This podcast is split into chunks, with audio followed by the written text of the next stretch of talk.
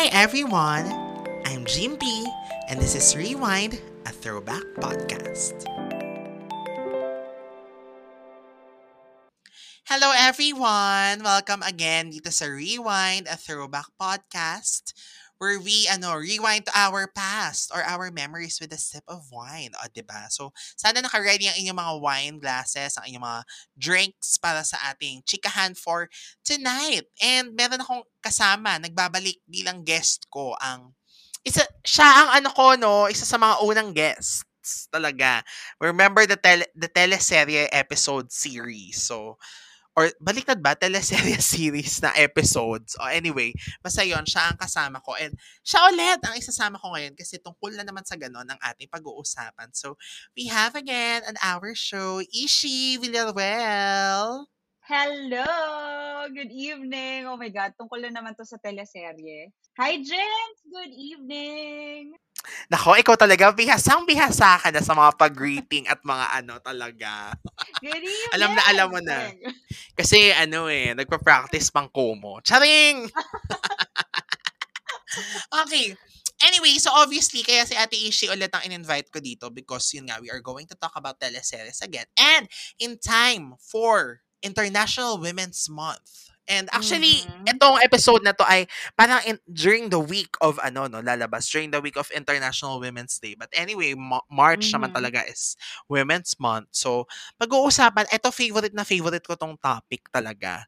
No, and ito Mhm. yung lagi kong hinahanap sa mga teleseryeng pinapanood ko. And for sure, Ate Ishi, ikaw din, being a woman Oo yourself, naman. kung ako nga, woman at heart lang, ikaw na totoong babae, di ba? Talagang ito ang mga gusto nating mapanood, ang empowerment. Ang, ha- ang pag-uusapan natin ngayon ay napaka-serious ng topic, pero gagawin naman namin tong fun. Yes. Women Mm-mm. empowerment sa mga teleserye. So, alam na natin yan na parang ano no, given yon Ate Ishi, di ba, na pag Mhm. teleserye, madalas talaga ang protagonist or the central character ay female. So, parang That's marami true. talaga, di ba? Mm-mm, Pero ikaw ba, Mm. sa isang bidang babae sa teleserye, ano ang usually na hinahanap mo para ma-hook ka or maka-identify or parang ma-interest ka dun sa character at sundan mo talaga yung journey niya? Kasi syempre ako, laki akong ano, laki ako sa Mexican novela. Nagsimula talaga ang lahat sa ano ba yun, sa Marimar, Rosalinda. So 'di ba, ang ang unang-unang tinitingnan ko um kailangan yung protagonist o yung babae na bida ah, nanggaling siya sa napakahirap na sitwasyon. Nanggaling siya sa sa malungkot na kasaysayan, ganyan. Tapos babangon siya. Alam mo yan, very amor powers.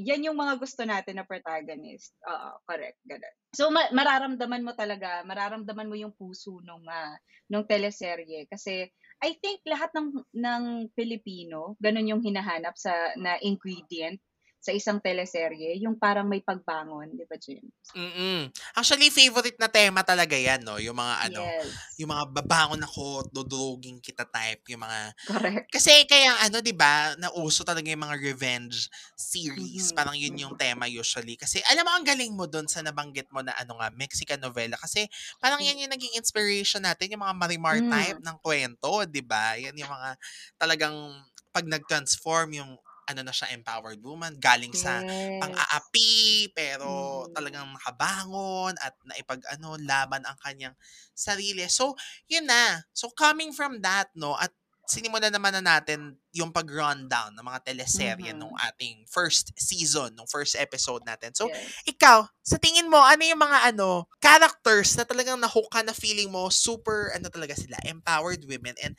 bakit mo nagustuhan yung journey nila? So, top of Ah. mind sa'yo. Well, of course, number one talaga si Amor Powers. Number one siya. Pagdating dyan, I think sa kanya nagsimula yung bida kontra bida. Ah, ah, ah, ah. Diba? Once na, once na pinag-usapan natin ang bida kontra bida, oo, women, women empowerment talaga yung mapag-uusapan natin. At alam mo yon yung, yung linya niya na um, isinusumpa ko. Diba? Ano yon James? Ulit? Ano, ano, Ano yan? ano ulit yung isinusumpa Oh my God, ko? yung... Matitikman nyo ang batas ng alipin. Ng api. Oo. Correct. Matitikman Hindi. mo ang batas ng api. Tama ba? Kay ano na yan, kay Jody na yung api sa remake. Pero nung kay Yula, alipin muna yung ginamit Alipin. niyang word. Oo, Oo. habang nasa habang nasa tumpok-tumpok siyang basura, gano'n. Tama Oo, ba? di O ba? yung parang pinasabog na Yes. something, ganyan. Sa payatas, correct, sa payatas Payats. yun. Grabe, di ba? Sobrang powerful noon na sa ano, sa Mm. ano, bundok ng basura, sumisigaw ka doon, di ba? Na Mm. isinusumpa mo silang lahat at pinanindigan naman niya. Correct. At hindi lang yun basta isinigaw ha. Nakita mo talaga yung journey niya na ginawa niya talaga na naghiganti talaga siya. So, ayun, I think a more powers. Hindi hindi ko rin makakalimutan si ah, si Lorinda. Ah, Of course, ano your to? favorite. Yes, si Lorinda. Kay tagal kang hinintay. Kay tagal kang hinintay, hindi hindi ko siya makakalimutan. Hindi hindi ko makakalimutan si si Vera Cruz. Oh, yeah. Hindi siya protagonist, pero very empowered talaga. I think ang magkaribal ay umikot sa kwento ni Vera, di ba?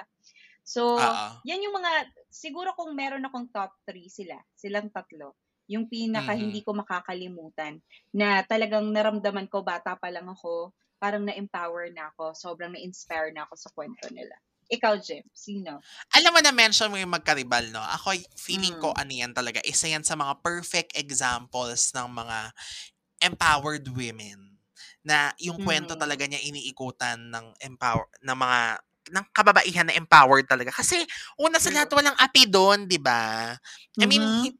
Kunwari si Bea, yung character ni Bea na Jelay, 'di ba? Parang kahit galing siya sa hirap or kung ano-ano Mhm. nangyari sa kanya pero sobrang positive nung outlook niya, yung kahit inapi na siya, yung parang yung hindi siya nagpapatalo. Actually siya yung ano Ah. doon eh, parang kasi minsan 'di ba parang pag sa teleserye, yun nga eh naging notion yung bida kontra bida na very Mhm. empowered naman talaga kasi nga malakas ang loob, ganyan. Pero yung Correct. character ni Bea doon, yung parang hindi naman siya nagkontrabida, hindi siya nang aapi, pero kitang-kita mo yung pagka-empowered niya na Mhm. yun, oo, na, na nagfa-fight siya Mm. sa life, na for Mm, her dreams, para sa kapatid niya, yung hindi siya nagpapaapak kay Victoria, kay Vera, Yes. di ba?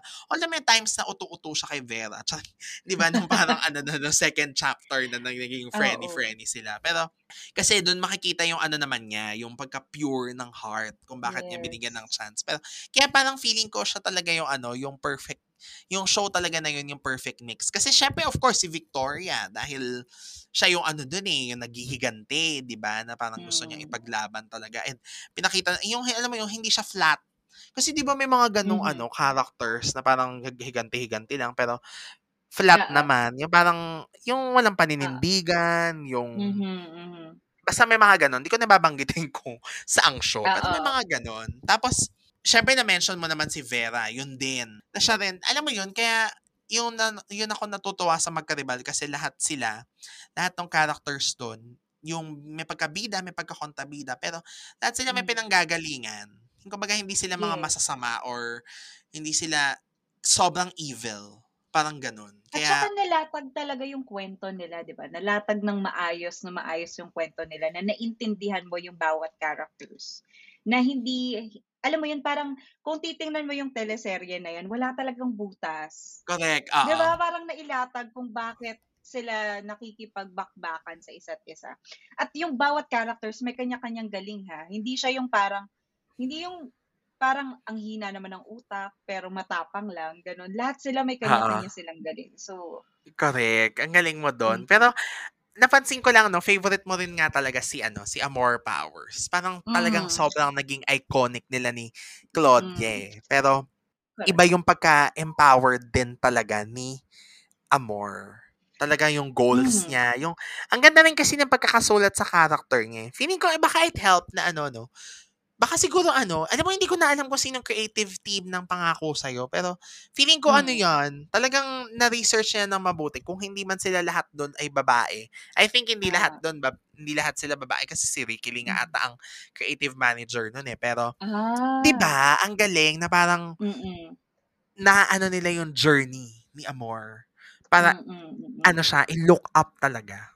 Yeah, and you know, even yung styling ni Amor Powers, yung malaking buhok niya, yung one-liner, kilay niya, sobrang napanindigan talaga. And coming from the from um from the artist herself, si Miss Yula Valdez, na hindi natin, eto nabanggit ko na to sa huling podcast natin, hindi natin siya kilala na na um makakagawa ng ganitong klaseng karakter. Pero ginulat niya tayo. Dun pa lang, Diyos ko, sobrang empowering na talaga. Kasi, um, kilala lang natin si Yula Valdez na kapatid ng kung sinong bida, di ba? Na, alam mo yun, tita Oo. or alam Sa Marinela, um, tita siya.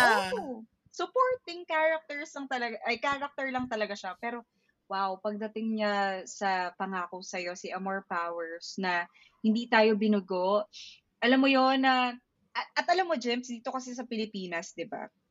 Yung, yung, yung fact na sobrang totoo eh, totoo yung pagkakalatag ng ng kwento niya, yung journey niya na nagpunta siya sa ibang bansa, ng ibang bansa siya, nakapangasawa ng isang mayaman. Dito sa atin, pag may kwento kang narinig na gano'n, yung mga marites dito, parang talagang yung parang discriminated yung mga ganong yung mga ganong tao. 'Di ba uso Correct. dito sa Pilipinas na isa na naman po nating kababayan ang nakaahon sa hirap. 'Di ba? So Oo, oo, oo, sobrang oo. discriminated yun. And doon pa lang sa sa sa fact na sinimulan yung kwento niya sa ganong klaseng um, environment na na isa siyang babae na nangarap ng malaki pero gumamit ng dahas para makuha niya yung paghihiganti. Um, I think yung yung dito sa Pilipinas napanindigan natin yung yung pinagmulan ng lahat ng teleserye natin kung paano yung mga Mexican novelas noon kung paano natin na, na feel na empowered tayo bilang babae. Alam mo may may pagka ano no, may may negative connotation ito pero um grabe yung nagagawa niya sa sa araw-araw na na yung paglaban ng bawat babae sa araw-araw kapag napapanood nila yung mga ganitong karakter. I think doon mas lalong um, tumitibay yung mga kababaihan dito sa Pilipinas. Kasi mga fanatic sila ng ganitong mga teleserye. So, ayun, Amor Powers for the win.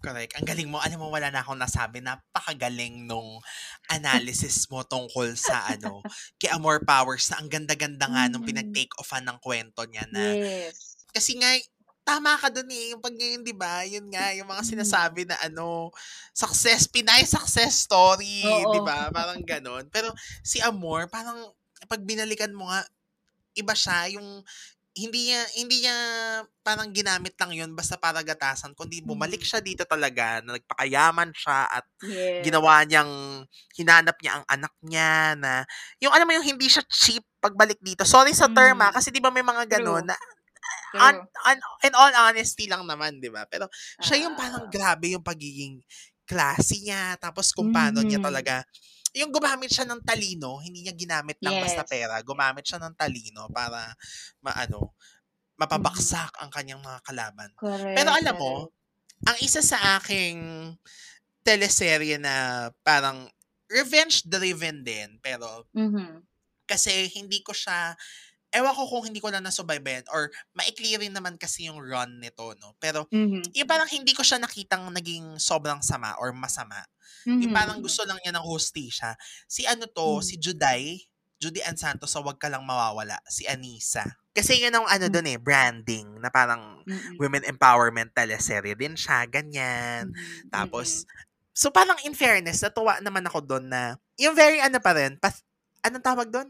Bibigyan mo pa rin ng empathy yung character niya. Mhm. Yung parang hin- wala kang masyadong question na decision niya. Yung parang alam mo Mhm. ginagawa niya yung ano niya para sa mga anak niya. Although minsan, basta nung mga unang part ng story, medyo may pagkasyunga-syunga siya kasi talagang inalipin siya doon. Pero nakikita mo na very Mhm. palaban din. Tapos kahit sa dulo nung Oo. kukuha na siya ng reve- yung parang kailangan na ng ano, redeeming factor, kumbaga. Yung para Mhm. ma-redeem na niya yung sarili niya. Yung, yung hindi siya ano, Mhm. gumawa ng kasamaan. Parang ganon. So, hindi Oo. ko na masyadong ma-discuss kasi nga yun nga eh. Hindi ko sobrang ganon na subaybayan, pero nasubaybayan ko na yung Ako part na parang din. Oo. ano. Pero actually maganda yung teleserye na yun. Hindi ko na alam bakit hindi siya ganon ka Mm. kumita. Pero, Yeah. Eh kasi nga kinot short yan eh, 'di ba? Parang yan ang kwento na, na medyo kinot short yung show na yan. Hindi Mhm. dahil hindi lang siya kumita, kundi basta magpapasok na sila ng mga bagong teleserye that time. Tapos parang Yeah. pinili niya, 'di ba, na paagahin na lang. Pero I wonder kung halimbawa na nagtuloy yung run nun, yung Mhm. hindi Mhm. naputol, umere ng maayos. Siguro ang daming tinakbuhan pa nung kwento niya. Parang Yes. yun yung ano, exciting din. Mhm. And of course, ito hindi pwedeng mawala sa listahan, the modern, ano, no, the pinaka-modern talaga sa lahat na revenge or kumaga empowered women ay Aha. alam mo na to, of course, Wildflower, di ba? With Oo Ma naman, oo Salvador nga as. Lily Cruz. Uy, nakalimutan ko yan. Oo nga. Tsaka even the killer bride niya, di ba, sa Camila. Mm. Pero, syempre yung Wildflower, nandun talaga tayo, yung ang haba na naging journey ni Lily Cruz, di ba? Mhm, Na, mhm, mhm. anong tawag dito, for her revenge, for her, Yes, para makakuha ng justice, ganyan. yes. O ikaw, ano masasabi mo kay Lily? Alam mo kasi, um, ang masasabi ko sa sa sa teleserye dito sa Pilipinas, mahilig tayo sa a not so typical Cinderella story. Pero para siyang Cinderella story most of the time. Pero sobrang nabibigyan ng kulay dahil sa dahil sa character development na ginagawa ng mga um, ng creative team. Yun, mahilig tayo sa Cinderella story kasi I think tayong lahat parang nanggaling tayo sa sa sa pagkabata na parang um by the end of the day or by the end of our journey, parang happy ending. And again, I think si Lily, ang ang masasabi ko kasi dito sa character na to, Jems, natatandaan ko, hindi ko ito nasubaybayan ng sobra-sobra. Ang natatandaan ko kung paano siya hinasa ng pagkakataon at hinasa ng ng taong ah, gumabay sa kanya para makapag makapaghiganti. Natatandaan ko may isang may isang ah, pagkakataon na may napanood ako na bata pa lang siya. Um, hinahasa na siya sa martial arts. Mhm, mhm. 'Di ba? Parang meron siyang meron ah. ganun yung character yung character niya eh. Hinahasa siya sa martial arts. At um yung yung I think ito ay magandang um example for for our listeners as well at sa lahat ng mga nan- nakanood ng ah, teleserye na to na na ang na ang journey ay hindi madali para sa sa lahat ng naghihiganti at sa lahat ng ng ah, ng empowered Naghahanap ng woman hostisya. naghahanap ng hustisya. Alam mo yon um, madalas nating naririnig, okay, madalas, madalas natin naririnig na kunyari may isang tao na yumaman. Madalas natin naririnig na, ang swerte niya naman. Hindi po ganun yon. Merong pinagdadaanan ang lahat ng tao kung bakit nila na, na-achieve yung success. Or for example, kay Lily Cruz, kung bakit niya na, na Lily Cruz, tama, James? Yes, oo. Yes. Um, kay Lily Cruz, kung bakit niya na, na-achieve yung, yung justice na kailangan niya. Um, may pinagdaanan. And I guess, dito sa teleseryeng to, um, doon na ihain talaga yung yung yung tamang-tamang rekado or ingredient to success and kitang-kita mo naman na kung paano niya kung paano niya isinabuhay yung yung ah, yung lahat ng plano niya, yung paghihiganti niya na na lahat ay akmang-akma doon sa sa yung sa tagumpay niya. Diyos ko, na- natatandaan ko kung paano kung paano lumuhod at ah, maglupasay at ma-frustrate yung character ni Aiko Melendez dito. Talagang ano, iiyak ka ng dugo, 'di ba? Iiyak ka ng dugo dahil yun nga, planadong planado, ang ganda ng pagkakalatag ng kwento, ang galing din ng pinanghuhugutan niya. So, ayun. Yun, yun si Lily Cruz for me. Ang gusto ko rin naman kay Lily Cruz, kasi di ba at first, it was just her revenge to get Mhm. justice. Pero nung nalaman na niya yung mga katiwalian ng mga Argente at kung Yes. paano nakaka-apekto ito doon sa bayan Mhm. na sa poblasyon Argente. Yung alam mo yung Mhm. hindi na lang niya naging life mission yung makakuha siya ng hustisya para sa pamilya niya, kundi para doon sa mga naaapektuhan. Yung parang gusto na, Mhm. 'di ba, gusto niyang i-debunk yung mga paniniwala ng mga tao doon na sobrang tingin nila Mhm. kay Julio Argente ay Diyos Mhm. doon, 'di ba, sa sa poblasyon Argente. So parang na hindi nila alam may mga katiwalian, may mga hindi Mhm. magagandang nagaganap. So parang naging life mission ni Lily Mhm. Cruz na ano, i-expose ang katotohanan Mhm. kung bakit ganon na parang hindi ito ang tamang taong ina-idolize ninyo. Hindi ito ang Mhm. huwag kayong magbulag-bulagan. Oh my. Very timely ito. Oo Ah, nga eh. Hindi ko sinasadya yun ah. Pero kaya napakaganda ng ano eh. Kaya I believe mm, na napakaganda ng Wildflower. Kasi talagang yun nga. Very timely. Hindi very yes. timely sa just because of the atmosphere lang ha. Very timely siya Mhm. because anywhere this can happen na meron tayong mga iniidolo at sinasamba talaga na Yes. hindi natin alam ang katotohanan. And with her story, you know, James, yung with her story, yung kay Lily Cruz, parang hindi naman nung nung nagbalik siya ay natapos na ang lahat ng doon. Hindi siya tinantanan. 'Di ba? Pina, Oo. pinatay yung yung yung yaya niya, pinatay yung uh, yung mga pinagkakatiwalaan niya. Maraming maraming nawala sa sa buhay niya dahil sa paghihigante niya. Yung kumbaga, maraming sacrificial lambs dito sa sa story na to. Na kinailangang mawala sa buhay niya para mas lalong mag-init yung karakter niya, 'di ba? Oo, at lalong para mas lalong ano din, kumbaga, correct, mag-init and mag-intensify Mhm. yung goals niya Mhm. talaga na, alam mo yun, Mhm. hindi na lang siya lumalaban para sa sarili niya. Ganon. Kaya, Yes. yun yung pinaka nagustuhan ko doon kay Lily kasi, hindi siya naging selfish. Mhm. Kumbaga parang, yun nga, sa umpisa para lang sa kanya, para lang maipaghiganti yung nanay at tatay niya, hanggang sa biglang nakita niya yung larger scope po na Yeah. grabe ang corruption sa poblasyon Argente, mga pinapatay na Yes. tao, ganyan. So parang Oo. naka-affect. Uy, ang ganda. Na, na ano tuloy ako, na-miss ko tuloy yung wildflower. Wala lang. Oo. Parang, sana may air yan ulit ngayon. Very, ano, timely.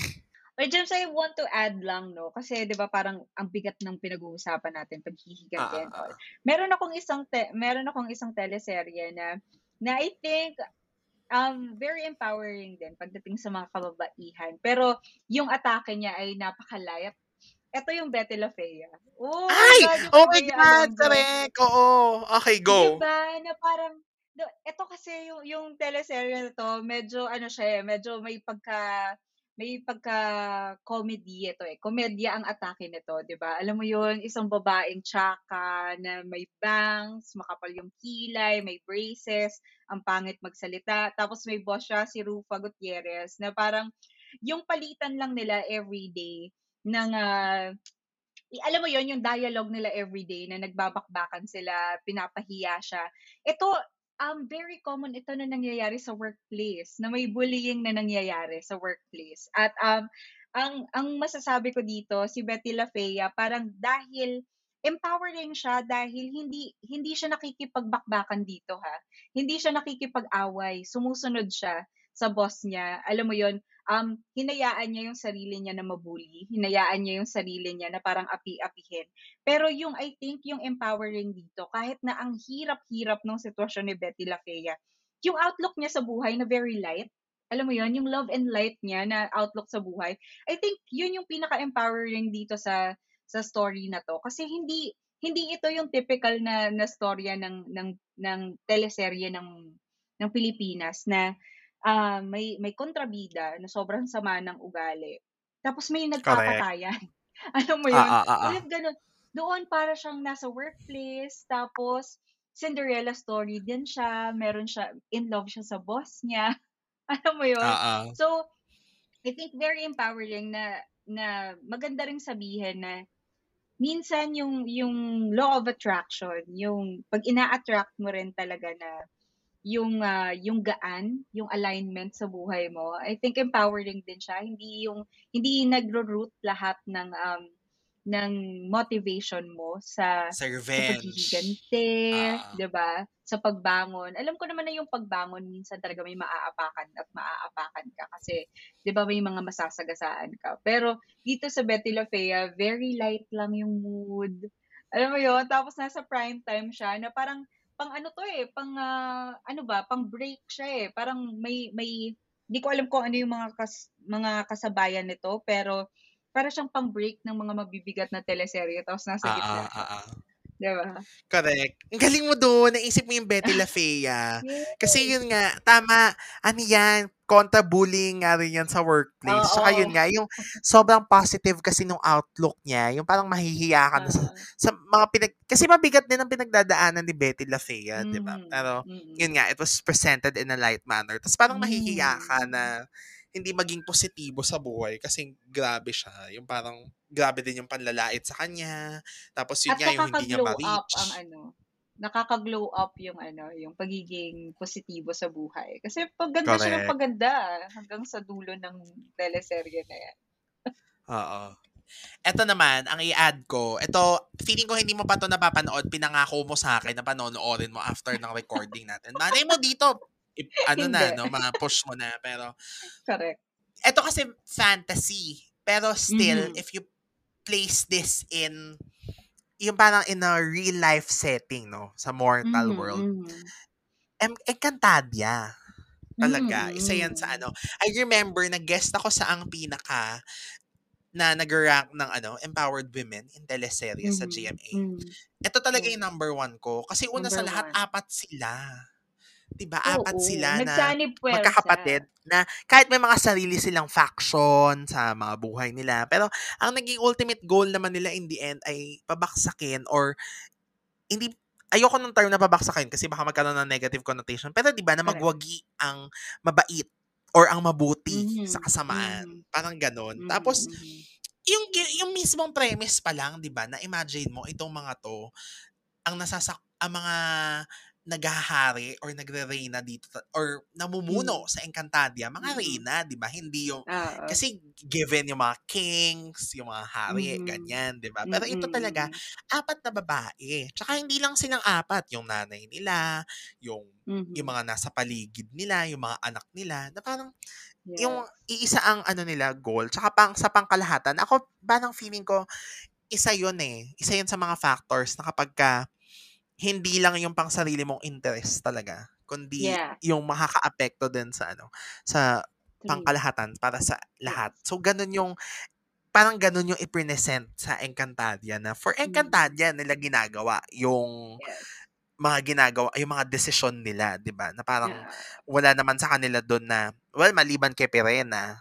Pero kasi si Pirena, iba rin naman ang, ano niyan eh, storya niyan na meron kasi siyang mga bubog. Pero, yun nga, pagdating naman sa dulo, lahat sila nagkaroon ng iisang Mhm. goal na gusto lang nilang mapabuti ang Encantadia, di ba? So, isa mhm. yan sa mga ano talaga. Ito feeling ko, baka hindi mo rin to nasubaybayan kasi college na Ah. tayo. Ni, ay, ikaw graduate ka na ata nito. Ako, college na ako nito. Nag-start na ako Ah, ano mag-college. eh. Amaya ni Marian Rivera. Siyempre hindi rin.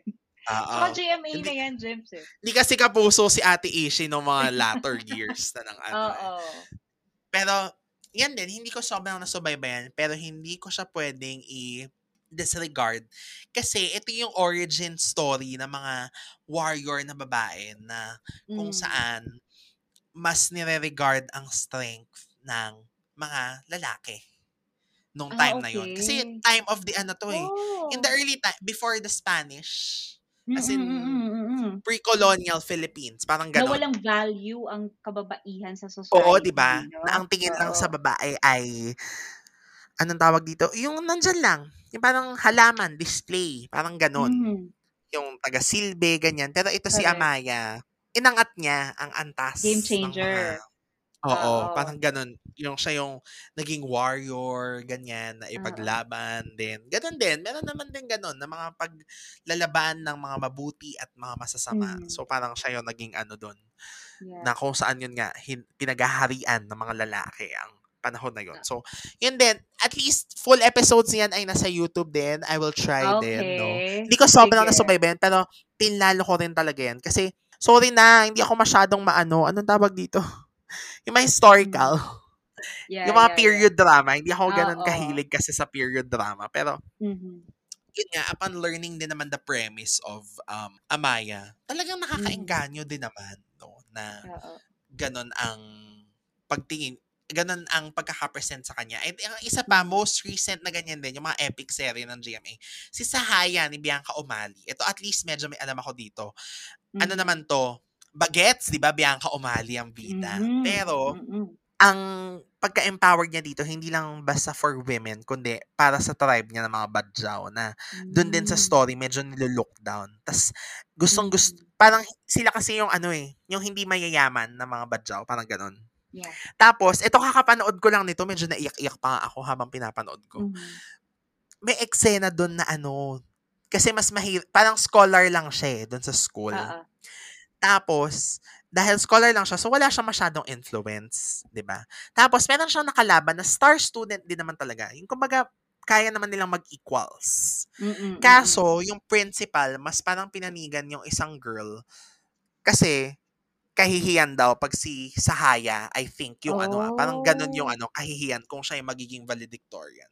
Tapos na nakakatuwa doon, pinaglaban talaga ni Sahaya, yung pinilit niyang iangat yung sarili niya at yung mga katrib, tama ba tawaging tribo? Sorry baka magkamali po ako, wag niyo po akong Oo, i-ano. Pero oo. basta yung mga kasama niya, na parang siya yung mag-aangat talaga ng siya yung naging ano, representation kumbaga. Mhm. Tapos, yun, hanggang sa ang galing kasi tinulungan din siya ng teacher niya na babae si Glyza De Castro na parang Mhm. i kumbaga mabigyang ano, hustisya yung anong tawag dito, yung injustice. Kumbaga, Mhm. yung parang maano siya, makuha niya talaga yung dapat na para sa kanya, na siya talaga yung deserving na maging valedictorian. And in the end nga, ayun na, siya ang Oh. naibigay or siya yung Yes. naging valedictorian. Ibinigay sa kanya kung ano yung nararapat na para sa kanya. Yung, Mhm. kumbaga, hindi na sa pera lang. Mhm. Yan. And I think dito parang nadi-discuss dito, Jems, yung yung kultura na parang um yung discrimination pagdating sa mga kababaihan. Alam mo 'yun? Yes. Na Oo. halos lahat talaga, halos lahat naman ng kayang gawin ng isang lalaki. Of course, um biologically sila ay mas malakas kaysa sa atin. Pero lahat ng kaya nilang gawin ay kayang gawin din ng mga kababaihan, 'di ba? At at ano rin ha, at um wag natin ipagkakaila na meron silang hindi kayang gawin na kayang gawin ng mga kababaihan at yun ay ang magluwal ng ng buhay dito sa mundo. So I think yung Yes. discrimination talaga pagdating sa sa sa mga kababaihan, hindi lang siya ng hindi lang siya um, nag-ugat at nagtapos doon sa sa period noong sa Amaya at sa sa mga panahon ng mga magulang natin natin up until today nangyayari siya. Of course, of course pagdating sa leader, ang tingin nila sa leader na babae ay ma- mahina, 'di ba? Ang tingin nila sa isang babae na na matalino ay hindi sapat ang talino. 'Di ba? May may mga gano'n, may mga gano'ng pagkakataon. May mga may mga mas sabi nga nila pagdating daw sa workplace mas mataas ang ang percentage ng mga kalalakihan na napo-promote dahil Yes. Alam mo yon parang ang tingin ng ng ng society sa mga kalalakihan ay mas may ano eh, mas may balls, 'di ba? Dahil well lit- literally meron silang balls, pero di natin mapagkakailanan nako napakadaming kayang gawin ng babae na masasabi mo na mas may bayag pa tayong mga kababaihan sa mga kalalakihan. Of course, hindi ko ini-invalidate yung mga lalaki, pero of course kailangan din sanang i-consider ng society na na may angking lakas yung mga kababaihan, 'di ba? Oo. Correct. That is so true. And Mhm. na- nabanggit mo nga yan na about motherhood, no? Isa pa yan sa mga Mm. parang ano din eh. Parang naaano din, nakakaantig din na mga Mhm. kwento. Yung, iniisip ko nga kung meron na ba mga teleserye about ano eh, single moms talaga na as in, dun Mm. focused ah. Parang meron naman, pero kasi I think usually the legal wife, pwede naman. Second, secondary characters, kanyan. Pupunta Mm. tayo dyan. James, pwede ako magsingit. Pwede ako magsingit. I just want to, uh, I just, gusto kong i-ano, gusto kong i-recognize pa rin, kahit na medyo mahina itong character na to, makiki, ma- mararamdaman mo, ang napakahaba ng, ng teleserye na to, at mararamdaman mo yung kahinaan ng character na to. Pero si Esperanza, gusto kong Oh my God, sasabihin ko pa lang yan. Oh, Yes. go.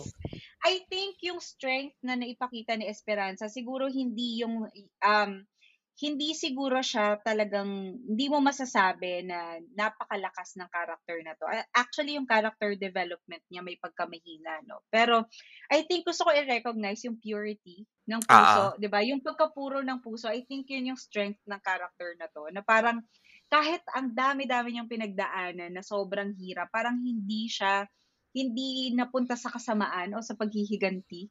Yung lahat ng, Ah, ah, ah, ah. lahat ng, eh, hindi motivated, kumbaga yung character niya sa paghihiganti. Ang, ang gusto lang niya, matapos lang yung kaguluhan. Matap, ah, ma- mahanap Ma-reunite lang sa yung- family. Yes, ma-unite lang yung family niya. Yun lang yung gusto niya. So I think yun lang, parang gusto ko na i-recognize to kasi um sa dami ng teleserye na lumalabas ngayon na tungkol sa paghihiganti, alam mo yon, tungkol sa sa sa paghanap ng hustisya at ah, may mga taong naaapakan yung mga protagonist para makuha yung yung kailangan nilang hustisya at pagbangon. I think dito sa Esperanza, yung yung aral na makukuha natin, hindi sa lahat ng pagkakataon kailangan nating ah, makipagsagupaan. 'Di ba? Parang minsan din talaga kailangan nating hayaan yung Panginoon, si Lord na gumawa ng paraan para para makuha natin yung hustisyang kailangan natin. But you know what? I actually find her Mhm. character strong. Actually, yun ang hindi Mhm. ko nabanggit kanina. Gusto kong sabihin yun na parang ang feeling ko I before Amor resilience, no? Powers. Mhm. Oo. Before Amor Powers, parang si Mhm. Esperanza eh. Kasi, Mhm. sorry kay Via. Favorite ko si Via Oo. nang mula sa puso. Pero kasi, Oo. arte-arte lang naman si Via eh. Correct. Ano, Tsaka alam mo yun? mayaman, 'di ba? Na Anak parang mayaman. Oo. Yung parang, Oo. mas more on ano yun. Feeling ko mas more of epic love story kasi yun. Pero, Yes. si Esperanza, kanina ko pa siya gustong sabihin, yun nga, parang naniniwala ako na isa siya sa mga una talaga. Or, Mhm. siya yung una na character na, ano, grabe ang pagka-empowered. I mean, mahin- Mhm. correct ka doon. Hindi kasi siya as strong as Amor Powers, as Yes. ano. Lagi Kasi kasi yun itong din naman. umiiyak, 'di ba? Oo. Tsaka, walang, kumbaga, anong tawag dito? Walang masyadong ano eh. Yun nga, hindi naman siya yung tipo na, yung may mga ano, yung katulad ng goals ni Amor, di ba? Napabaksakin ang mga kalaban, ang mga Mhm. umapi.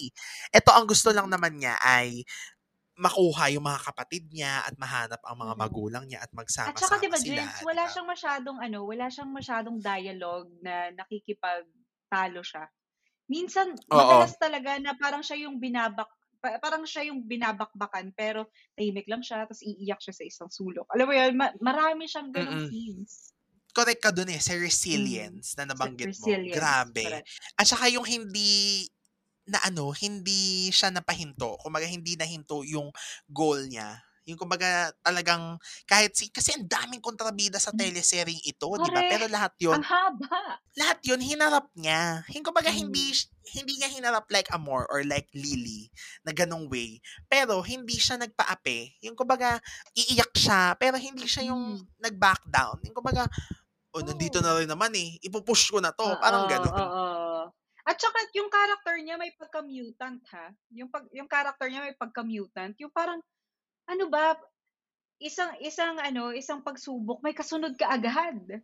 Oo, correct. Gano'n, gano'n na tinatantanan. 'Di ba? Yung kahit nandiyan na ebidensya na siya yung apo, pero na-elbow pa rin siya kasi mas naniwala na ito yung Mhm. apo. Yung alam mo yung kahit may mga ebidensya na gano'n. Pero hindi siya nagpatalo talaga na parang at the end of the series, Esperanza is still Esperanza. So correct, isa Yes. ako talaga naniniwala ako. Yun kasi nire-replay to ulit sa YouTube, 'di ba, sa Jeepney TV. So minsan naka-catch ko yung mga episodes. So parang nung Mm. napapanood ko siya na ang galing kasi alam naman natin na ang women empowerment hindi pa naman konsepto nung mga panahon na 'to, 'di ba? Wala pa Oo. namang ganyan eh. Pero isa siya sa mga unang gano'n na parang Mm. Pag tiningnan mo naman nga 'to, hindi niya hindi kailangan sobrang grand nung plot na may Correct. paghihiganti, na babangon siya or may pagbangon si Esperanza pero hindi yung katulad ng pagbangon ni Amor o ni Lily o kung sino mang Oo. naghihiganti. Pero Correct. meron siyang goal na gustong abutin at ang daming balakid do'n. Pero at the end of the Mhm. day, hinarap niya lahat ng balakid na 'yun at Mhm. na-achieve niya, 'di ba, ang goal niya. Kung di lang naman lumipat si Angelica de la Cruz sa GMA, buo naman ang pamilya niya sa ending eh. Ah, Chinugi ba dahil ano Oo, chinu 'di ba namatay kasi si? Cecil do'n kasi lilipat na siya sa Oo. GMA. Oo. Oo. Oo oo. Kaya pala Chinugi, Tenegi ang character. Oo.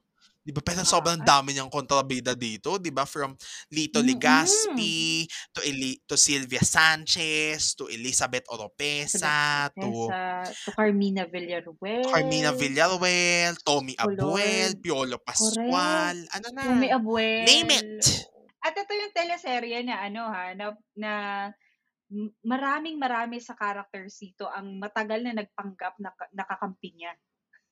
'Di ba parang gano'n yung plot lagi eh, kakampi. Kahit si Sandra, yung character ni Elizabeth Oropesa, ang akala nila ang akala nila kakampi. Si si Piolo, ang akala nila kakampi. Ah, si Carmina, ang akala nila kakampi.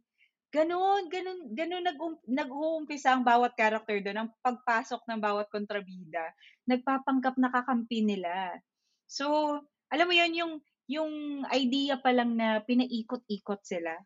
Pinaikot-ikot Mm. talaga yung kuwento. Ang haba-haba ng teleserye na 'to. Parang feeling ko nagdalaga ako sa teleserye. Oo. Grabe, 'di ba?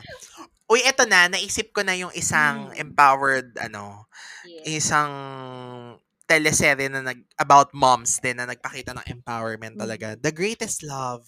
Naalala ko lang kasi Ah, babanggitin ko sana nga si Tita Sylvia sa Esperanza, Yes. 'di ba? Na Yes. gusto ko yung mga eksena nila ni Juday kasi Mhm. kahit binubugbog na siya ni kahit si Esperanza ay binubugbog na ni character ni Tita Sylvia, iiyak siya pero paninindigan niya pa rin yung mga desisyon niya sa buhay, 'di ba? Kahit kahit may pasa-pasa siyang pumasok sa school, eh dead ma, basta tatakbo kong student council president. Anyway, True. yun. The Greatest Love. Hindi hindi naman sobrang single mom si Mhm. Gloria, no? Pero namatay kasi yung asawa niya ng maaga, 'di ba? Yes. Tapos Mm-mm. siya yung nag-raise dun sa apat na magkakapatid na iba-iba Ah, ng personalidad, magkakaaway. mhm. So parang tapos may sakit pa siya. May condition Mhm. pa siya, 'di ba? So Mhm. parang pero hindi niya hinayaan ang lahat ng 'yon na maging ano din, kumbaga balakid sa Mhm. pag-unite din sa pamilya. Iba talaga ang touch din no pag pamilya. Oo, and yung mother yung yung motherly um touch talaga sa sa teleserye. I guess ano dahil family oriented talaga tayo, 'di ba? Tayong mga Oo. Pilipino. Yung motherly touch ng ng teleserye, ito yung mga isa sa ito yung isa sa mga nagpapaiyak talaga sa atin kapag Mm. pinapanood natin sila. So, yeah, totoo. Nabanggit mo na ang lalakas ah, iba-iba yung personality ng mga anak niya at malalakas ang personality ng mga anak niya. Correct. Hindi lang Yes. basta-basta. Para sa isang ina na nagpalaki ng apat na anak, tapos may may ano, may may history na na itinatago itong pamilya na ito. Tapos malalakas Oo. ang ang personalidad ng bawat isa. Sobrang empowering talaga ng kwento na to. And the great, yung Mhm. the greatest love. Correct. At ang isa pang naalala ko rin na mother-centric na teleserye, ito, Mm. feeling ko hindi ito masyadong maingay, but this will always be one of my favorites. Mhm. Mundo Man ay Magunaw, Yula Valdez again. So ito na Mhm. level up na si ano si Amor. Yes. Pero mas mabait na si Amor dito. Mas Oo. nice na siya, ganyan. Yung walang masamang ano to na parang ano dito. Basta ang kwento nito, nakulong siya ng 20 years tapos nahiwalay siya sa mga anak niya. Parang gano'n.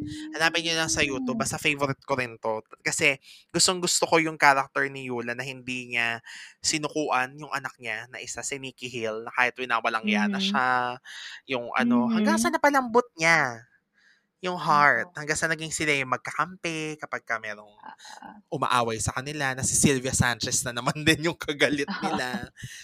Pero at, at saka si Tessie Tomas na lahat ginawa na Mhm. para makulong ulit si yung character ni Mm. Yula. Pero dead ma. Parang ano talaga, very resilient din. I guess, simple kasi itong mga characters na to. Yun nga, wala kasi sila mga grand plots. Kumbaga, Mhm. yung hindi sila galing sa pinatay ang Panghapon ba ito? pamilya or oo, panghapon. Si Nikki Hill na parang may kapatid siya. Tama ba? Oo, si Empress, ang kapatid niya. Ah, eto yung parang, uy, parang natatandaan ko to. Ito yung may sorority si Nikki Hill. Oo, ito yung may sorority Tama scene na ginagawa natin sa Oo. TSP. Oo. Oo. Yes. Oo. And do you really think you're one of us? Wrong! You will never be one of Wrong! us. Oo, Oo. correct, correct, correct. Oo. Oo, natatandaan ko nga Oh my Yan yung God. pinaka natatandaan kong ano, ah, eksena dyan. Kasi na, at saka di ba si Nikki Hill, ang lambot-lambot na babae niyan. At kilala Oo, natin siya pero Christian-Christian, di ba? Tapos, pagdating doon, yun yung karakter niya. Kontrabida siya doon. Kontrabida. Tapos may lola siyang madasalin, di ba? Oo, si may Tessie lola siyang Tomas. madasalin, pero, mas, pero masama. Oo, kaya gusto ko yung show na yan eh. Wala, very ano lang. Parang, basta marami siyang mga truths din na ay na ano. Pero, anyway, so mapunta na tayo, no, na mention mo bilang ano na rin. Yes. ito, hindi natin pwedeng mapalagpas ang mga Mhm. babaeng kinakaliwa ng kanilang mga asawa if it does, and True. they really fight for it. Hindi lang for the Mhm, love mhm. or for for what's theirs, pero yung ano Mm-mm. din, yung pagiging matibay, 'di ba? And yung Yes. pagiging babae. Of course, nabanggit mo na, the legal wife. O ikaw na, take it away. Oo. Diyos ko, tong the legal wife na to. Um, I think, napakagandang move for ABS-CBN na ibinigay nila to kay Angel. Kasi si Angel, Mm. bago siya lumipat sa ano, bago siya lumipat sa sa ABS-CBN, kilala natin siya na siya yung siya yung um wom ah, siya yung yung, ah, siya yung embodiment ng woman empowerment sa GMA before. Imaginin mo yung yung mga ginawa niyang teleserye sa GMA ay, um, ah, Mulawin, Darna. Hoy, Jems, di pa natin nababanggit yung Darna. Pero anyways, um, Oo.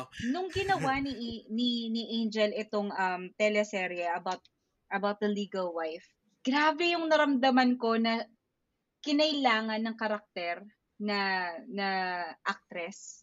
Alam mo yan, character actress para sa role na ito. And I think si Angel, sobrang, sobrang perfect siya dito. Okay, magsa-start ako dito, James, no? Kasi hindi basta-basta yung, yung, yung babaeng ipinagpalit sa kanya eh. Ang babaeng ipinagpalit sa kanya, hindi lang basta-basta kung sino-sinong babae. Best friend po niya to, anak na, ano to, parang lumaki sila together, tinuring niyang kapatid. Doon pa lang, parang ang sakit-sakit na kaagad nun. At yung, yung, yung tao na nunakit sa kanya ay ang asawa niya na pinagkatiwalaan niya ng napakatagal na panahon. I think ang kwento nila dito ni Jericho para parang ano to eh, parang parang true love ang ang pagkakaalam niya dito. Great love ito na hanggang sa dulo sila ang magkasama. And then all of a sudden, just because of alam mo yon yung ah, Lust. physical Yan. ah, lust, okay, physical um, needs ng isang lalaki ay ipinagpalit siya dito. 'Di ba? Hindi actually hindi hindi ano eh, hindi nga emotional needs eh kasi nasusupply niya 'to kay Jericho yung emotional needs. Ang pangangailangan ni Jericho sa karakter ni Maha dito ay ang ah, you know, physical needs. So, Correct. then doon pa lang napakasakit na nun at and the fact na na sinadya ng ah, ng kinakapatid niya o ng best friend niya nasaktan siya kahit alam nito na mali. Um, napakasakit nun sa kanya. And yung paglaban ni ni Angel dito para sa karapatan niya ay hindi siya basta-basta kasi pwede siyang umatras eh. Kasi mahal niya rin yung yung taong nanakit sa kanya. Mahal niya pareho. Pwede niyang atrasan to, talikuran lahat, tumakbo kung saan, lumipad kung saang bansa. Pero ang ginawa niya, um, ipinaglaban niya. There was this one um, scene na sobrang, I think ito yung parang nag-kick off ng, ng pagbangon niya. Ito yung parang natauhan na siya. Yung sa kotse, yung sasagasaan na dapat niya, yung dalawang karakter. Si Jericho tsaka si Maha. I think ito yung, ito yung nag-kick off ng talagang, ah, mga ano kayo, ito na. 'Di ba? Ang Oo. pagbangon ni Angel dito sa sa sa serye na 'to. And then um alam natin kung paano niya binugbog dito si Maha. Alam ko na napakadaming alam ko na napakadaming adlib dito na ginawa ni Angel. Alam mo 'yon, may mga pagkakataon dun sa sa fight scene nila na kung nasaan si si Mark Hill na nabato niya talaga ng ng sapatos si Maha and I don't think na I don't think nakasama 'yon sa sobrang gigil ni Angel Laki ay ni Angel Locsin sa sa sa ah, eksenang ito ay naibato niya ng sapatos. Correct. Grabe, di ba? Matindi. Tsaka yung natanggal yung extension si Madge dun sa Oo, ano. Diyos ko. Naka-Chanel pa si Maha. Pero alam mo, bukod dyan, no, sa, sa mismong plot or sa mismong struggle or sa mismong nangyari kay Angel or kay Monica, Mhm. ang isa sa mga empowering moments dito, kasi nakita mo, na career woman siya, but at the same time, she's Yeah. a mother. Oh, So yes. parang, tapos nag-excel siya sa career niya, di ba? So parang ang Mhm. galing na, yun nga lang, syempre nagkaroon nung, kasi plot twist naman yun. Ayaan nyo na, teleserye Mhm, naman ito. mhm. So kailangan Oo. magkaroon nga ng ano, di ba, ng hila, ng push and pull pagdating sa career and sa family. Pero bago naman siya, bago naman siya tumulong sa, o, sa ano nga pangalan noon sa sardines? Ano nga pangalan ng sardinas nila? Nakalimutan ko na. Pero nung nandun pa siya, di ba may sarili silang advertising firm Mhm. ba ni Adrian? Parang ganun. So ang galing na, Parang alam mo yun, events, may gano'n. balanse. Na Mhm. ang galing nung ginawa sa character niya na hindi siya, ano lang, eme-eme lang. Kumbaga, mag, Yes. Nag-excel sa career, nag-excel din bilang ina. It's just so Mhm. happen na kailangan din niyang maging anak kay Christopher tsaka kay. Rio Locsin. Kaya napunta siya dun sa business. Tapos may kuya pa siya na Hmm. namumuisit sa kanya at gusto siyang pabaksakin. Pero di ba, parang na-prove Mhm. naman nila ni Adrian doon na kumbaga ano Mhm. din, may tulungan din. So, yun din ang isa sa mga empowering na at least yung hindi mo sinasarili, yung meron kayong ano talaga, help, tulungan din. Nangyari lang na mas nabigyan ng attention ni Angel sa storya. Kasi nga naman, hindi mangyayari yung kabitan, the legal wife part Mhm. kung wala yun. Pero kung realidad ito ha, ang ganda Mm. ng character Yeah. ni ano ni Monica. And dito sa series na 'to, na-tackle din talaga yung, ah, yung yung other side of the story.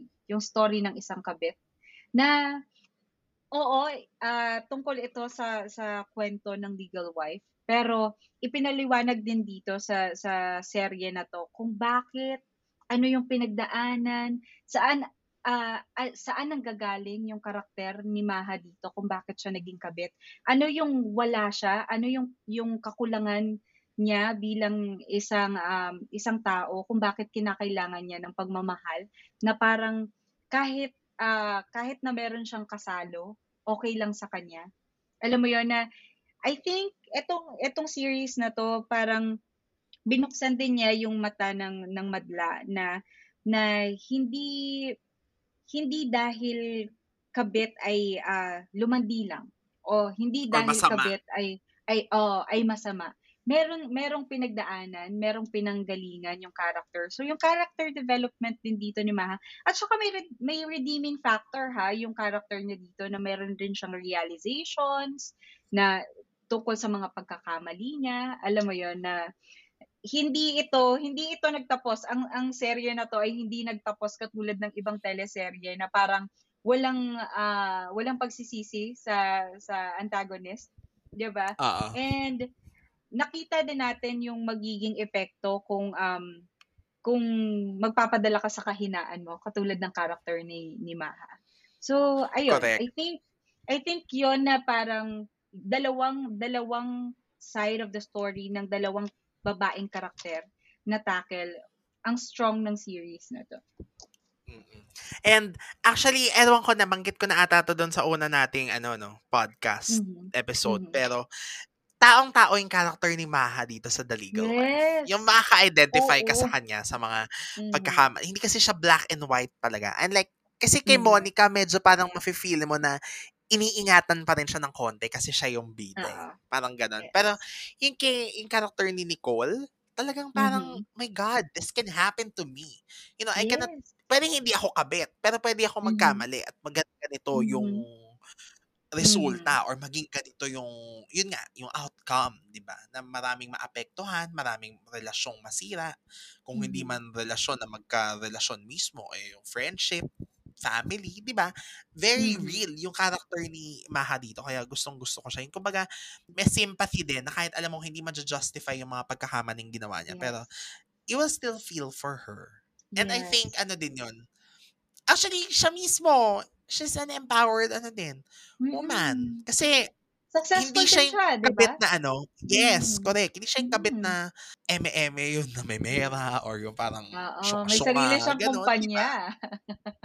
Na makikita mo na yung pagiging kabit niya is ka mali, ah, hindi natin tino-tolerate, pero Mhm, yes. yung naging desisyon niya yun was ano, made with because of love, out of Yes. love, parang gano'n, na damdamin talaga. Kaya Hindi nagkakamali kasi nga damdamin, mm. Oo. Hindi dahil may pangangailangan siyang materyal.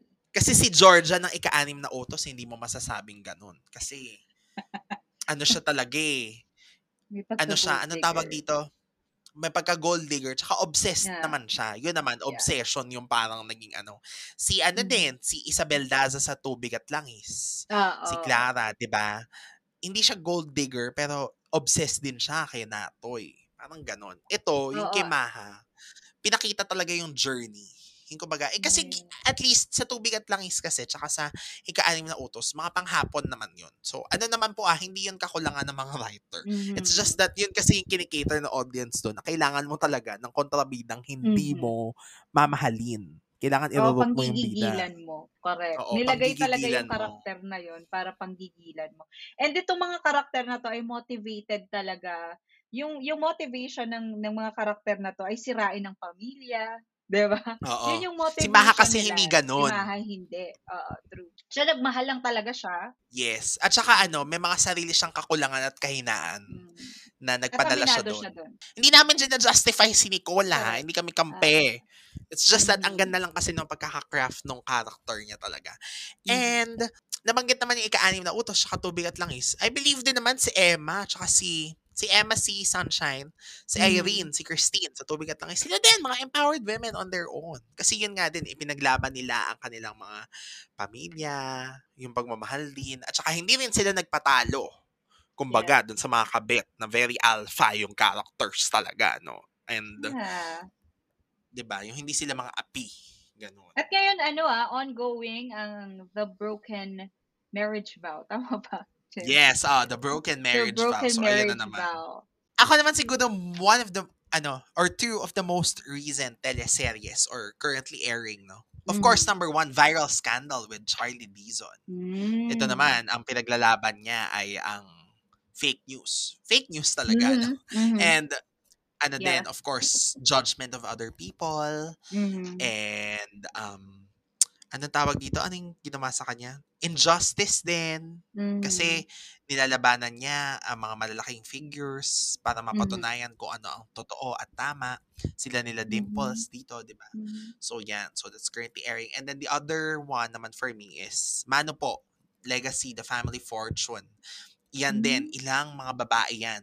We have, ano, Sunshine Cruz, Barbie Forteza, na mga characters nila, Boots Anson Rowan, na lahat sila may kanya-kanyang goals to Si Sunshine, ipinaglalaban niya yung kung ano ang nararapat para sa kanilang pamilya, yung welfare ng mga pamangkin niya, hanggang sa na ano siya, kumbaga na-introduce siya sa bigger scope na hindi umi- hindi lang sa pamilya nila umiikot ang mundo, kundi Mhm. maraming taong pwedeng maapektuhan. Si Boots Ansondoa din, ganon, na all this time she is being respected as the matriarch, ganyan. Pero hang, Mhm.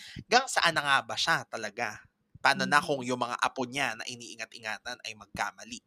And then of course, Yeah. si Barbie naman ang bagong pasok na ano ang gagawin mo kung makadiscover ka ng mga katiwalian na nangyayari? I mean, Mm. tatahimik ka na lang ba at magtatabaho or you will go the extra mile to, anong tawag dito? To help. Even if it means parang ano, um, risking your life, kumbaga. Parang Mm. ganun yung tinakbo ng kwento. Nakakatapos lang yan. Pero I think ang dami Oh. namang na-happy sa kinalabasan na ano naman, kumbaga na push naman, na ano naman, na resolve naman lahat ng mga Oh. naging dilemma at issues nila sa life. Actually, ang ganda nun. Hindi ko lang nasubaybayan na yung last two weeks kasi pinaaga yung times dati. Charing. Mhm. Pero, okay siya. Very interesting Nakakaloka, wala na akong ano, wala na akong panahon na manood ng Manood ng teleserye. TV. Oo. Ako rin naman di masyado, pero still, parang Mhm. grabe. So, yun. So, Mhm. ang dami pa, for sure, no? Ang dami naming hindi Yes. nabanggit. Pero ito yung, ito so far ang aming listahan ng mga talaga namang, kasi hindi naman porkit babae ang bida sa teleserye, empowered na, di ba? I mean, Mhm. kanya-kanya naman tayo ng description kung sino ba yung mga babaeng ilo-look up to natin or titinga, titingalain, Yes. susundan, susubaybayan, ikakahook. Mhm. Pero, etong mga nabanggit namin, parang feeling ko na ano, especially yung mga talagang nasubaybayan natin, ah, Yeah. talagang on a certain level, talagang nahook tayo at Mhm. sinubaybayan natin ang journey nila kung paano sila magwawagi at kung paano nila makukuha ang kanilang goals. Naalala ko Mhm. sinabi mo hindi natin nabanggit yung Darna. Ang feeling ko lang Yeah. sa kanya, hindi na siya kailangan banggitin, no? Oo, Parang alam naman na given. ng lahat. I think yung empowering sa ano sa sa Darna ay ang pag-ako niya sa responsibilidad na Yes, 'yon. Oo. na ibangon ang mundo at ah, isalba ang mundo mula sa mga gumagapi dito. Mhm. Correct. 'Yon. Oh, 'yun naman ang ano, na ano ko 'di ba, na pwede nga niyang Yes. dinedma na lang yung bato at Yeah. nag-move on sa buhay niya. Pero pinili niyang kunin or correct akuin. Mhm. And nakaka-excite. Tignan natin kung paano nat maipapakita rin ang women empowerment sa bagong Darna. And Correct. eto lang, we're just celebrating women, of course, because it's Mhm. March. And ako, Yeah. passionate din ako talaga sa topic na ito. But of course, Mhm. syempre ang ginagol naman natin ultimately sa mundo ay equality talaga. So, Mhm. Ate Ishi, gawa rin tayo soon ng mga iba pa, no? Mga pwedeng Oo, our sige, sige. favorite male characters. And of course, pag LGBT, Oo. yun naman talaga, isa rin talaga sa pinaka-passionate tayo Yes. dapat and pinaka Aha. mamahalin natin, no? Pero, eh, ganito na lang, sa lahat ng, before we end this, sa lahat ng mga telesering na banggit natin, ano para sa'yo ang isang empowered woman? Ah, made-define ko ang isang empowered woman. Um, manggagaling ako sa sa pagtingin ng isang Pilipino. Okay? Um, I think ang ang ultimate ingredient ng isang empowered woman ay ang hindi pagsuko. Lagi kong sinasabi to, ang grit at ang resilience, kapag pinagsama siya, sobrang empowering niya talaga. Um, yung resilience kasi, hindi siya basta-basta nakukuha ng kahit sino. Kumbaga parang, ano to eh, kailangan mo ng maraming maraming pagdaanan para makuha mo yung resilience sa buhay. And I guess, um, very empowering yung mga kababaihan na merong um, kakayahan na bumangon kahit na ang hirap-hirap, kahit na nawala sa kanila ang lahat, kahit na dinurog sila ng pagkakataon, at um, patuloy na lumalaban sa buhay. And I think hindi hindi kinakailangan na meron kang ipinaglalaban para magkaroon ka ng resilience. I think in everyday life, ma-apply mo siya. Yung pagbangon pa lang Yes. resilience na 'yan. Alam niyo 'yon? Yes. Yung pag yung pagsindi ng ng ng ng ilaw sa umaga, ang pagtu-toothbrush, alam mo 'yon, ang pag ang paghawi ng kortina para makita mo yung yung yung araw na na parang magpapabuhay sa araw-araw. I think that's resilience. And um what I want to um to tell the world I think at saka sa mga listeners mo Gems, um hindi minamaliit ang kakayahan ng isang ng isang babae. Um ma- napakarami nating kayang i-offer sa mundo at kitang-kita 'yan sa lahat ng ng nangyayari ngayon sa mundo. Karamihan ng ng frontliners natin, karamihan ng ng rason kung bakit tayo nakatindig sa ngayon ay mga kababaihan. Um karamihan ng nakikibaka para sa sa bayan at karamihan ng nakikibaka para sa sa kapakanan mo bilang tao ay kababaihan. So, um siguro yung takeaway ko dito, um, yung equality between men and women, um, napaka-importante niya at um, bigyan din natin ng, ng regard yung, yung babae sa mga bagay na kaya niyang i-offer sa mundo. Dahil kung wala ang mga kababaihan, hindi lalago ang populasyon natin. Number one, hindi hindi hindi hindi tayo makakagawa ng isa pang produkto na sa mundo isa pang isang isang ah, isang bata na posibleng ah, sa mga susunod na taon ay magiging isang presidente kung wala ang, kababaihan. So, isang bata na pwedeng ah, bumago sa sa mga susunod na henerasyon kung wala ang mga kababaihan. So I guess um, I am very happy, James, na ngayon um, ako yung naimbitahan mo to celebrate um, Yes. Women's Month kasi Diyos ko naman, hindi ko naman akalain na ako yung iimbitahan mo dito kasi 'di ba? Alam ko alam mo naman yung mga pinagdadaanan natin ng mga mga nakaraan. So, thank you so much. Medyo ano siya ha, medyo medyo nakakataba siya and very timely siya na may mga pagkakataon na akala ko hindi na ako empowered. You know, sa, sa dami ng pinagdadaanan ko, ay, may mga araw na feeling ko hindi na ako empowered, I don't feel motivated. Minsan may mga pagkakataon na bumabangon ako na hindi na ako motivated. Pero ngayon na parang pinag-usapan natin yung mga teleseries about women empowerment, may dahilan pa para bumangon araw-araw. And, you know, yung, yung kababaihan, marami tayong kayang gawin.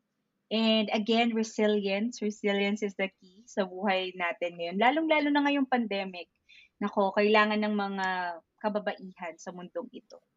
Thank you, Jempia!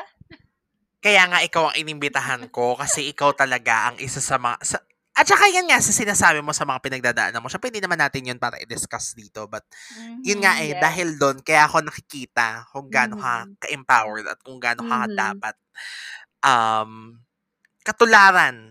Kung gaano ka dapat Mhm. tularan ng mga Yeah. kung paano makakabuhat ng inspiration from you, 'di ba? Mhm. I mean, hindi ka perfect. Marami kang pagkakamali. Oo naman. And I think oo. isa 'yon sa empowering sa lahat, no? Hindi lang sa mga babae, kundi sa lahat sa atin na if we know to acknow- if we know how to acknowledge our Mhm. mistakes and that we are not Yeah. perfect. Mhm. 'Di ba? Isa 'yon sa mga Yeah. bagay talaga na kasi hello ah, ang hirap magpakumbaba, 'di ba? Ang hirap aminin sa sarili mo na yung mga pinagdadaanan mo. Mhm. And Mhm. coming from the teleseries then that we've discussed, siguro nabanggit mo na kasi talaga yung grit, yung resilience, Mhm. yung pagbangon, yung hindi pagsuko, 'di ba? Mhm. Pero ang isa sa mga ang plus one ko siguro diyan would be yung katulad nung minention ko kay Lily, kay La Mhm. Esperanza, sa Mhm. Darna, Mhm. sa Encantadia, Mhm. na hindi ka bumabangon araw-araw para lang Mhm. sa sarili mo. Sa sarili mo. Ganon. Mhm. At hindi ang goals mo, hindi lang motivated para sa True. sarili mong gain. Ang hirap nun ah, ako nga, sa sarili ko, alam ko, selfish ako eh. Charing. Yeah. Kaya, empowering siya for me. Mhm. Kasi, hindi ko alam kung paano nagagawa ng iba na, anong tawag dito? Na parang to go the extra mile of, Mhm. uh, paano ba? Nawala ako bigla. to go the extra mile of, you know, doing something for the good of everybody. With their Mhm. big, ano pa, yung mga grand na, ano talaga. Katulad ng example for Lily, di ba? Na talagang Mhm. kad ilalim-ilaliman ng mga katiwalian sa poblasyon Mhm. Argente ay ginawa niya. Hindi lang para ma-expose at ma mawala sa kapangyarihan ng mga Argente, kundi para sa Hmm. ikabubuti ng mga tao doon. Kaya nga Mhm. ending ng The Wildflower, di ba? Naging Mhm. presidente pa ng Pilipinas si Lily Cruz eh. Di ba? Ay ang goal lang naman niya nung una ay kumuha ng hustisya sa pamilya niya. Mhm. So parang ganon. Parang, at saka si Darna, di ba? Hello, ang Mhm. bigat-bigat ng responsibilidad na maging superhero kahit sabi mo fictional yun. Pero, di ba? So parang ganon lang. Kaya nakakamangha. So isa, I think isa talaga sa mga qualities ng isang babae ay ang ah, pagiging sacrificial. Kasi mga ina tayo eh, 'di ba? Ang pagiging Yeah. sacrificial and I guess napakarami, hindi ko naiisa-isahin. Actually, merong isang napaka napaka-importanteng ah, babae ngayon na nagsasakripisyo para sa sa kapakanan ng marami. Pero hindi ko naiisa-isahin ito. Pero I Oo. think yung pagiging sacrificial ng ng isang ah, ng isang ina, ng isang babae ay um, magli-lead talaga to change the world, to make the world a better place. Um, yung yung dami ng at bigat ng responsibilidad ng bawat babae na nabaguhin yung ah, yung buhay ng ibang tao. I think um it, ito yung best quality ng isang babae. 'Di ba? Nurturing tayong mga kababaihan. Nurturing tayo in a sense na yun nga, yung um isa ito sa mga qualities ng isang ina. So, hindi hindi pwedeng i-invalidate yung mga kababaihan dahil sa sa physical na kakayahan. Napakadaming kayang gawin ng isang babae. Coming from that, siguro ang pinaka-empowering na magagawa natin or not exactly empowering, pero siguro Mhm. pinaka-selfless ngayon Mhm. ay ang magdesisyon ng tama. Ayoko na Yes. sabihin ng mga exact words, pero alam niyo na yun. Magdesisyon ng tama. Yun. Mhm. Kasi hindi lang naman ito para sa atin. Mhm. Yun. So I guess that's a perfect way to wrap up our episode for tonight, our wine night session for tonight. So sana kayo ay nag-enjoy at kayo ay may mga napulot na marami sa ating ano, sa pag-rewind na naman natin to the past. You know, baka naubos nyo na ang mga bote ng wine nyo sa haba ng mga sinabi at diniskusyon namin. Pero sana kayo ay may napulot at matutulog naman kayo ng mahimbing tonight knowing na meron kayong mga bagong natutunan. And of course, kung meron kayong mga naisip pa na empowered women in teleseries na hindi namin nabanggit or may mga suggestions kayo, mga gusto nyong topics o mga gusto nyong i-throwback pa natin, mag-comment lang kayo sa ating Facebook, Twitter, and Instagram page. Sa Facebook, just search for Rewind a Throwback Podcast. Sa Twitter, follow nyo kami at Rewind Podcast and sa Instagram at The Rewind Podcast. So, next week, for sure, isa na namang exciting na episode. Wow, ang kapal na mukha ko para sabihin at iangat ko na exciting. Pero kung yun ang feeling nyo, edi thank you. At thank you din sa mga sumusupport. Nako, excited ako kasi basta may milestone ako na i-share soon. Soon yun ha, teaser pa lang. Pero sa inyong lahat, maraming maraming maraming salamat for always listening and for keeping this podcast alive. And with that, i-end na natin ang ating session. Maraming maraming salamat. So, thank you again, Ate Ishi, for sharing your Thank you, Jim. Thank Expertise. you so much. expertise. Nabulol pa ako. Your expertise and your knowledge and your insights. And Mm. thank you for being the empowered woman that you are. Of course. thank you, thank you. Alam mo yan, mahal kita. Oo Kahit naman. kailan na tawagan mo ko for this podcast. Oo, marami pa do tayong episodes na gagawin. Yan. Sorry naging malalim na kami, pero yan, ayun Oo na. nga Siguro, yan na ang eh. perfect way to wrap up this. Thank you again, everyone, and see you sa ating susunod as we rewind to the past with a sip of wine here on Rewind, a throwback podcast. Good night.